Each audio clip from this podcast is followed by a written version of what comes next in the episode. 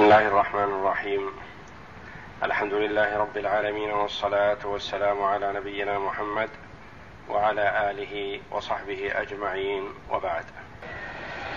أعوذ بالله من الشيطان الرجيم. واختار موسى قومه سبعين رجلا لميقاتنا فلما أخذتهم الرجفة قال رب لو شئت أهلكتهم من قبل وإياي أتهلكنا بما فعل السفهاء منا إن هي إلا فتنتك تضل بها من تشاء وتهدي من تشاء. أنت ولينا فاغفر لنا أنت ولينا فاغفر لنا وارحمنا وأنت خير الغافرين. واكتب لنا في هذه الدنيا حسنة وفي الآخرة إنا هدنا إليك. يقول الله جل وعلا واختار موسى قومه سبعين رجلا لميقاتنا فلما أخذتهم الرجفة قال رب لو شئت اهلكتهم من قبل وإياي أتهلكنا بما فعل السفهاء منا. حينما ندم قوم موسى على اتخاذهم العجل الها وعلى عكوفهم حوله وعرفوا أنهم قد ضلوا وتابوا إلى الله جل وعلا. أمر الله موسى عليه الصلاة والسلام أن يخرج بسبعين رجلا من قومه معه إلى الطور فيعتذروا إلى الله جل وعلا بعد أن يتطهروا ويصوموا ويطهروا أبدانهم فيعتذروا إلى الله جل وعلا مما فعله قومهم. فيتوب الله جل وعلا عليهم. وأمره الله أن يختار منهم سبعين رجلا. فاختار منهم سبعين رجلا وخرج بهم معه إلى الطور.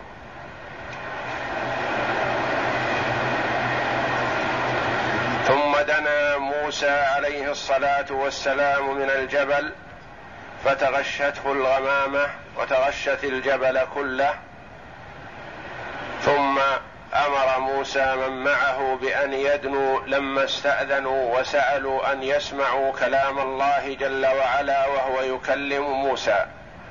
فأمرهم موسى أن يدنوا من الغمام فدنوا وقربوا. ثم كلم الله جل وعلا موسى بما شاء أمره أن يفعل كذا ونهاه عن أن يفعل كذا. وأولئك القوم يسمعون كلام الله فخروا لله سجدا. ثم لما قاموا وانتهى موسى من كلام الله جل وعلا وجاء إليهم قالوا له ما دمت أسمعتنا كلام الله فلن نؤمن لك حتى ترينا الله. تعالى الله. فعند ذلك أخذتهم الصعقة أو الرجفة فماتوا عن آخرهم. لأنهم تجرأوا تجرؤا فظيعا. على الله جل وعلا. سمعوا كلامه وهو يكلم موسى عليه الصلاة والسلام ولم يؤمنوا ولم يكتفوا بذلك بل سألوا ما لا يحق لهم. فأخذتهم الرجفة عند ذلك فماتوا عن آخرهم كل السبعين.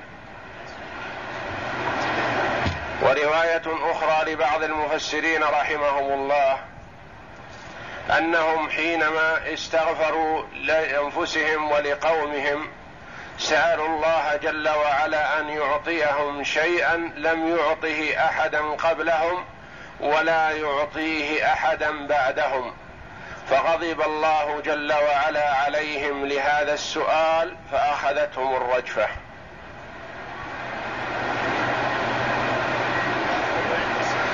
وقيل السبب في أخذ الرجفة هو مطلبهم الأول بأن يروا الله جهره وقيل هو المطلب الثاني بأن يعطوا ما لم يعط أحدا قبلهم ولا يعطاه أحدا بعدهم. والله جل وعلا نص على أنها أخذتهم الرجفة فماتوا. فعند ذلك جأر موسى عليه الصلاة والسلام إلى ربه جل وعلا. وقال يا رب ما عذري عند بني إسرائيل. إذا ذهبت إليهم وقد أهلكت خيارهم. لو شئت يا رب أهلكتهم من قبل. يعني حينما أنت يا ربي تفعل ما تشاء وتحكم ما تريد. لو شئت لعذبت عبادك قبل أن يذنبوا ولست بظالم لهم. ولو عذبتهم حينما وقع منهم الظلم والتعدي عند عبادة العجل لكان أسلم لي أنا. ولو شئت أهلكتني أنا من قبل. بأي عمل عملته لا يرضيك فإني أستحق الهلاك وأنت قادر علي. لكن في هذه الحالة يا ربي ماذا أقول لبني إسرائيل إذا رجعت إليهم وقد هلك خيارهم كلهم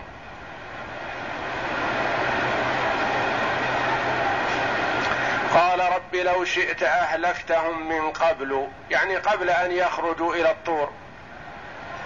لو شئت أمتهم وهم عند أهليهم في مكانهم. لو شئت أهلكتهم حينما عبدوا العجل حينما عكفوا عليه.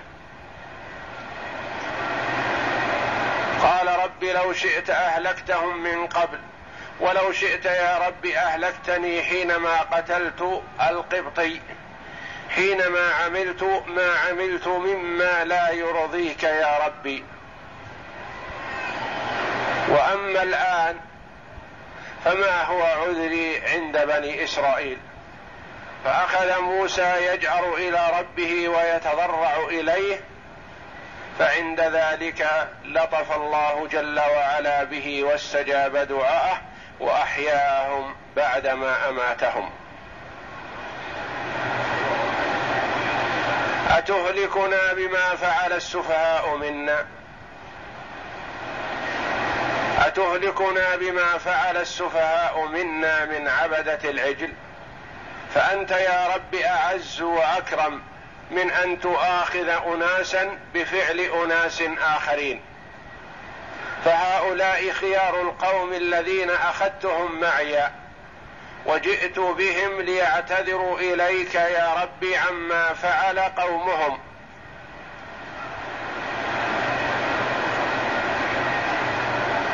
فأنت أعز وأكرم من أن تهلك هؤلاء بفعل سفهائهم عبادة العجل أو بفعل السامري اتخاذ العجل. أتهلكنا بما فعل السفهاء منا؟ ما هذه يا رب إلا فتنتك فأنت تختبر عبادك وتبتليهم. فمنهم من يثبت في هذا الابتلاء وهذا الامتحان وينجح فيه وينال الدرجات العلى. ومنهم من يخفق في هذا الامتحان ويخسر دنياه وآخرته.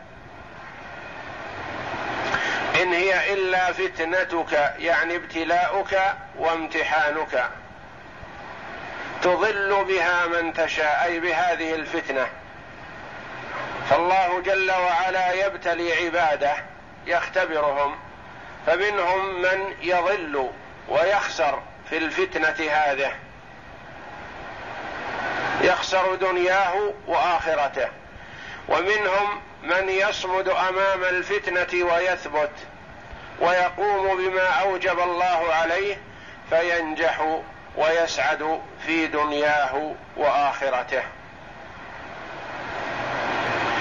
تضل بها من تشاء وتهدي من تشاء. كل الأمر يا رب راجع إليك وحدك لا شريك لك. أنت تهب الهداية لمن تشاء. وتضل من تشاء عدلا وتهدي من تشاء رحمة وفضلا. أنت ولينا لا ولي لنا غيرك ولا مرجع لنا إلا إليك ولا نسأل إلا إلا أنت ولا نتوكل إلا عليك ولا نستهدي إلا بك. فاغفر لنا وارحمنا. اغفر لنا ذنوبنا اغفر لنا ما قلناه أو ما قاله بعضنا. اغفره واستره وامحه عنا يا ربي. وارحمنا برحمتك. تكرم علينا بجودك وعفوك فاعف عنا وارحمنا. لا بحولنا ولا بقوتنا. ولا بما نستطيعه من عمل أو نقدمه من عمل. فمهما قدمنا من عمل فنحن لا نستحق به الرحمة من باب العدل وإنما نستحق الرحمة فضلا واحسانا منك يا ربي. فاغفر لنا وارحمنا وأنت خير الغافرين. أنت خير الغافرين فأنت الغفار الذي لا ترجو نفعا ولا تخاف ذما وإنما تغفر تكرما وجودا واحسانا.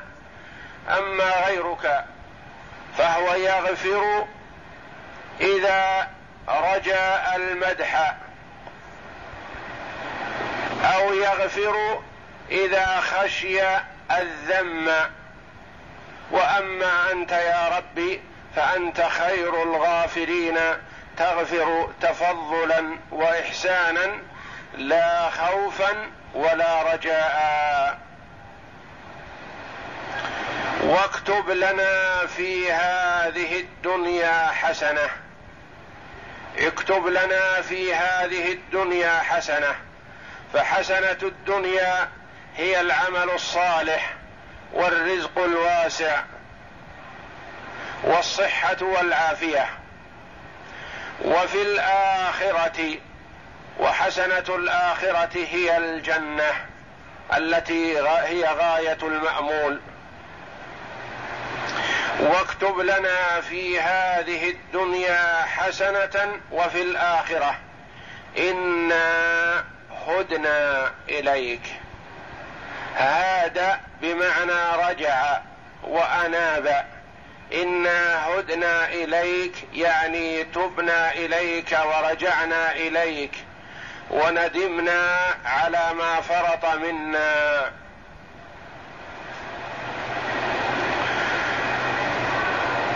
وبهذا سميت اليهود يهودا.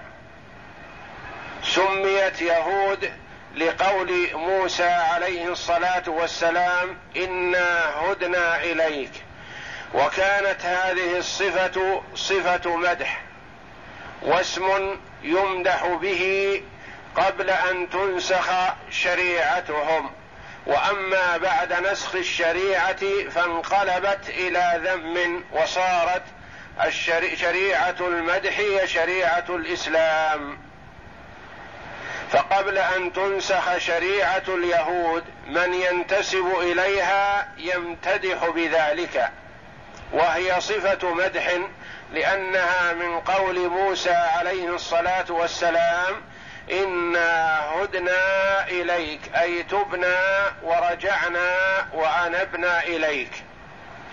وبعد أن نسخها الله جل وعلا بشريعة محمد صلى الله عليه وسلم صار من ينتسب إليها يوصف بهذه الصفة على أنها صفة ذم. يعني صفة اليهودية صفة ذم بدل ما كانت صفة مدح. والله جل وعلا على كل شيء قدير. فهو جل وعلا يجعل الصفة صفة مدح في وقت ثم يجعلها صفة ذم في وقت آخر. كما أنه يحل ما يشاء فيكون حلالا طيبا ثم يحرم جل وعلا قد يحرمه فيكون حراما خبيثا كما هو الواقع في الخمر. فقد كانت الخمر فيها منافع وفيها مضار فلما حرمها الله جل وعلا على هذه الأمة سلب ما فيها من المنافع وأبقى ما فيها من المضار كما قال الله جل وعلا في مبدأ تحريم الخمر يسألونك عن الخمر والميسر قل فيهما إثم كبير ومنافع للناس. وهذا مبدأ تحريم الخمر. ثم لما حرمها جل وعلا تحريما قاطعا قال يا أيها الذين آمنوا اجتنبوا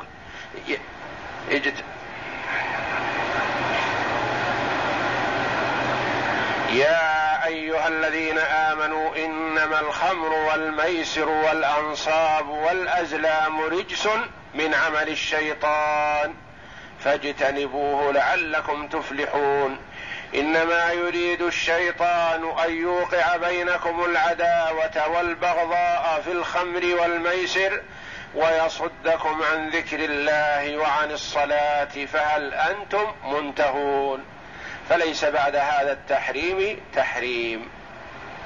هذا واضح جلي. وقبل ذلك قد قال جل وعلا يسألونك عن الخمر والميسر قل فيهما إثم كبير ومنافع للناس. فيها منافع لكنه سلبها جل وعلا بعد ذلك.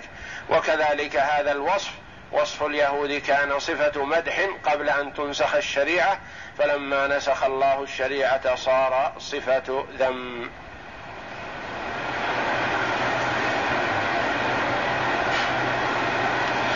ثم إن الله جل وعلا لطف بموسى عليه الصلاة والسلام وأحيا معه السبعين فعادوا إلى قومهم. وقوله جل وعلا واختار موسى قومه سبعين رجلا. واختار موسى قومه. ما محل قومه من الإعراب؟ يقال منصوب بنزع الخافض. والتقدير واختار موسى من قومه سبعين رجلا لميقاتنا.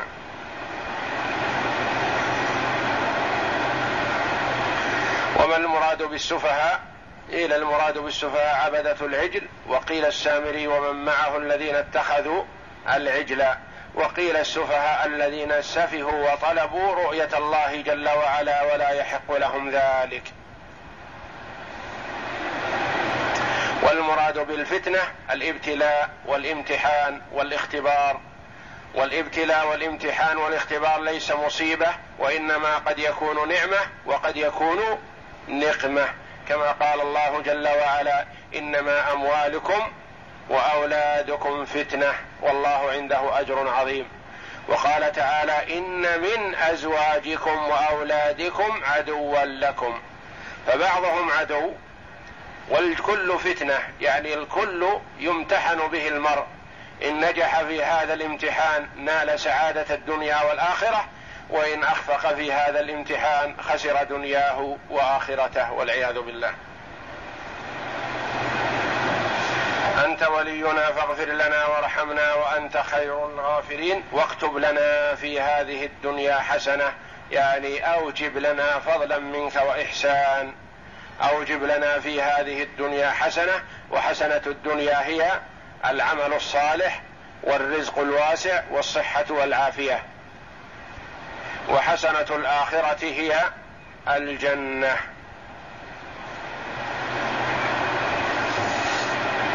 بسم الله إبراهيم أعوذ بالله من الشيطان الرجيم. واختار موسى قومه سبعين رجلا لميقاتنا فلما أخذتهم الرجفة قال رب لو شئت أهلكتهم. قال رب لو شئت أهلكتهم من من قبل وإياي أتهلكنا بما فعل السفهاء منا؟ إن هي إلا فتنتك تضل بها من تشاء وتهدي من تشاء. أنت ولينا فاغفر لنا وارحمنا وأنت خير وأنت خير الغافرين. واكتب لنا في هذه الدنيا حسنة وفي الآخرة. إنا هدنا إليك. قال العماد بن كثير رحمه الله. قال علي بن أبي طلحة عن ابن عباس في تفسير هذه الآية. كان الله أمره أن يختار من قومه سبعين رجلا فاختار سبعين رجلا فبرزهم ليدعوا ربهم. وكان فيما دعوا الله أن قالوا اللهم أعطنا ما لم تعطه أحدا قبلنا ولا تعطه أحدا بعدنا فكره الله ذلك من دعائهم فأخذتهم الرجفة. قال رب لو شئت أهلكتهم من قبل وإياي الآية. وقال السدي إن الله أمر موسى أن يأتيه في ثلاثين من بني إسرائيل يعتذرون إليه من عبادة العجل ووعدهم موعدا واختار موسى قومه سبعين رجلا على عين عينيه. على عينيه ثم ذهب بهم ليعتذروا. فلما أتوا ذلك المكان قالوا لن نؤمن لك يا موسى حتى نرى الله جهرة فإنك قد كلمته فأرناه فأخذتهم الصاعقة. فماتوا فقام موسى يبكي ويدعو الله ويقول رب ماذا أقول لبني إسرائيل إذا أتيتهم وقد أه-، أهلكت خيارهم رب لو شئت أهلكتهم من قبل وإياي. وقال محمد بن إسحاق اختار موسى من بني إسرائيل سبعين رجلا. الخير فالخير, الخير. فالخير وقال انطلقوا إلى الله فتوبوا إليه مما صنعتم وسلوه التوبة على ما تركتم وراءكم من قومكم. صوموا وتطهروا وطهروا ثيابكم.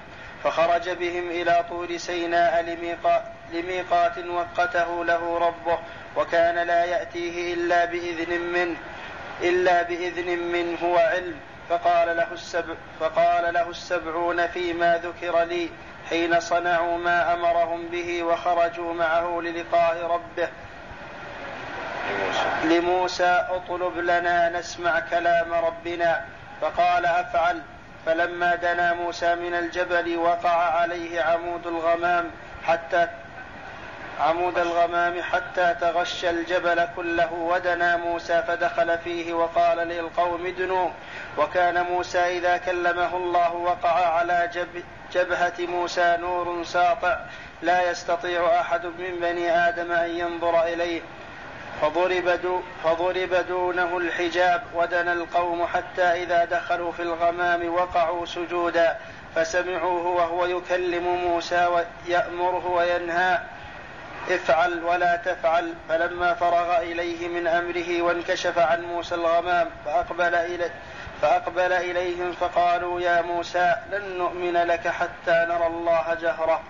فأخذتهم الرجفة وهي الصاعقة فالتقت أرواحهم فماتوا جميعا فقام موسى يناشد ربه ويدعوه ويرغب إليه ويقول رب لو شئت أهلكتهم من قبل وإياي قد سفهوا أفتهلك أفتهلك من ورائي من بني إسرائيل؟ وقال سفيان الثوري حدثني أبو إسحاق عن عمارة بن عبد بن عبيد السلولي عن عبد الله عن علي بن أبي طالب رضي الله عنه قال انطلق موسى وهارون. وشبر وشبير.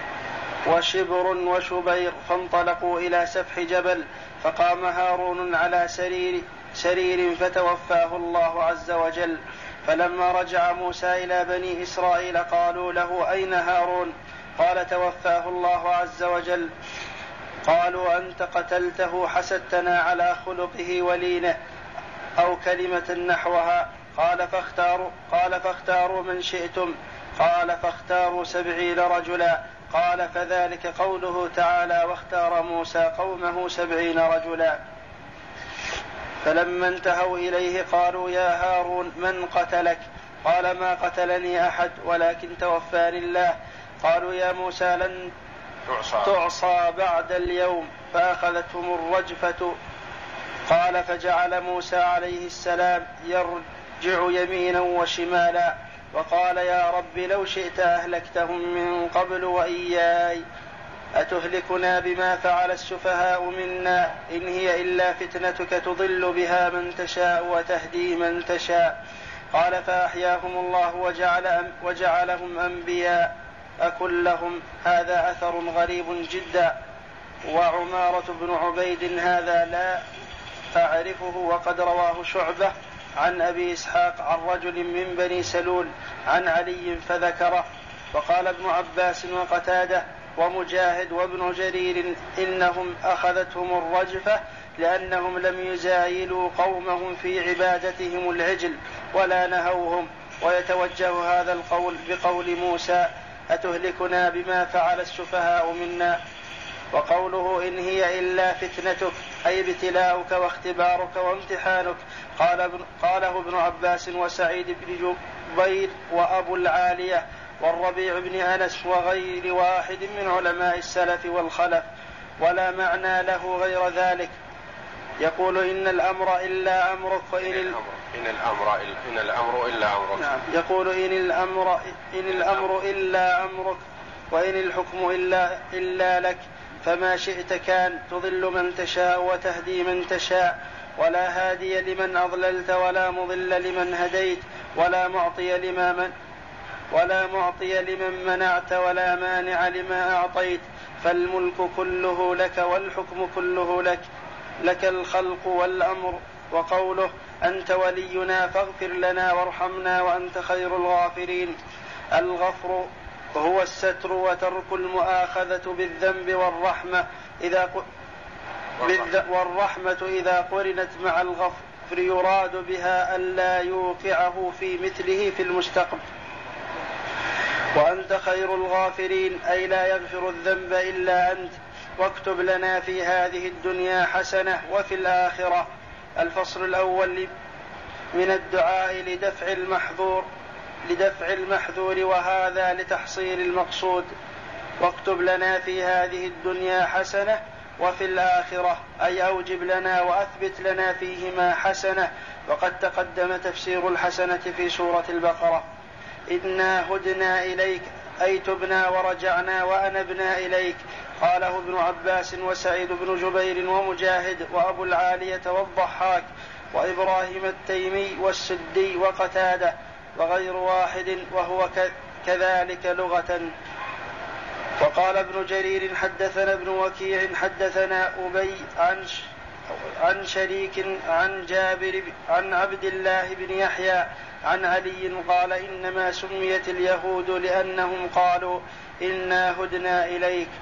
يقول جابر هو ابن يزيد الجعفي ضعيف.